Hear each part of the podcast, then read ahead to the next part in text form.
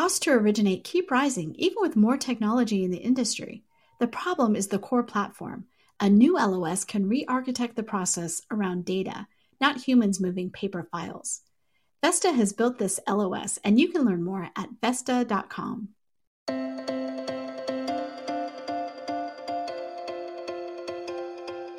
Pulled from the hottest topics coming across our news desk, I'm Alcynna Lloyd, and this is the Daily Download. Today, I'll cover a report from Moody's Investor Service that claims the COVID 19 pandemic has delayed the mortgage industry's efforts to transition away from LIBOR, the Mortgage Bankers Association's weekly application survey, and a report from the National Association of Realtors that shows U.S. pending home sales surged a record 44% in May. But before we listen, here's a brief word from our sponsor. Extraordinary challenges demand extraordinary solutions. CoreLogic is uniquely positioned to help you navigate this historic disruption.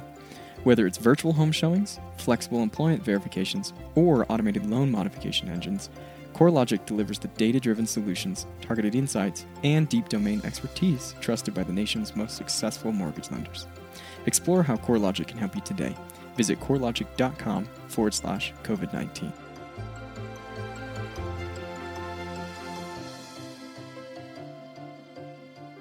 Thanks for listening, and let's get started with an article written by Kathleen Howley that covers a report from Moody's Investor Service.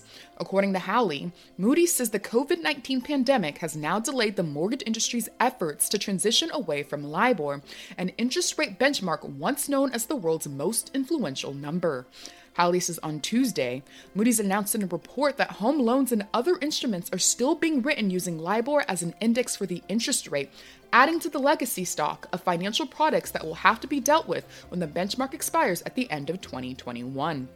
In the report, Moody says the global coronavirus crisis is only delaying solutions to LIBOR's end, and for many market participants, addressing liquidity needs has been a higher near term priority than addressing their existing LIBOR exposures or launching non LIBOR initiatives.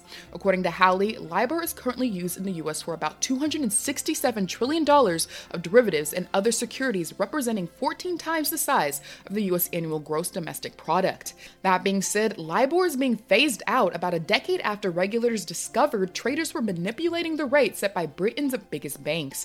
It's important to note before details of the scandal were unveiled by investigative journalists, LIBOR was the most popular index for U.S. adjustable rate mortgages. In a statement in October, the International Monetary Fund said the continued reliance on LIBOR poses risk to financial stability, which can be fully addressed only through a timely transition to alternative risk free reference rates. Notably, U.S. regulators have been working for years to replace the rate with another benchmark such as the Secured Overnight financing rate, but the COVID 19 pandemic has done more than just slow these efforts, according to Moody's report. Our next story comes from Alex Roha and covers the Mortgage Bankers Association's weekly application survey. According to Roha, mortgage applications fell 1.8% last week despite mortgage rates staying low.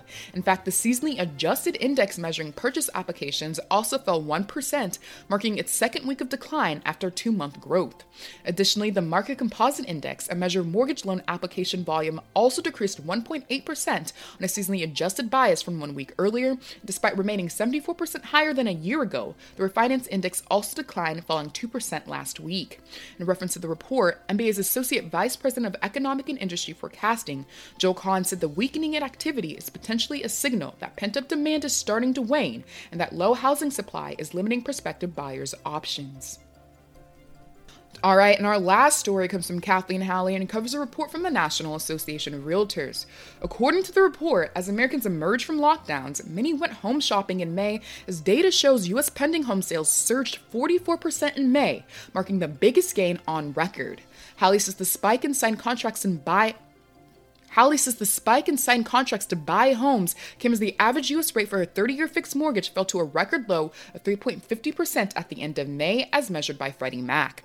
Since then, rates in the last two weeks have set a new all time low of 3.13%. In a statement, Lawrence Yun, NAR's chief economist, said this has been a spectacular recovery for contract signings and goes to show the resiliency of American consumers. According to him, this bounce back also speaks to how the housing sector could lead the way for a broader economic recovery recovery. Thanks for listening to today's episode of the Daily Download. We're excited to share that the Daily Download is now available on Apple Podcasts, so be sure to hit that subscribe button so you never miss the latest coverage of what's happening in the housing industry. We're also available on Spotify and Google Podcasts, so you can catch us wherever you want to listen. And now, since you're subscribed, we'll catch you again here tomorrow.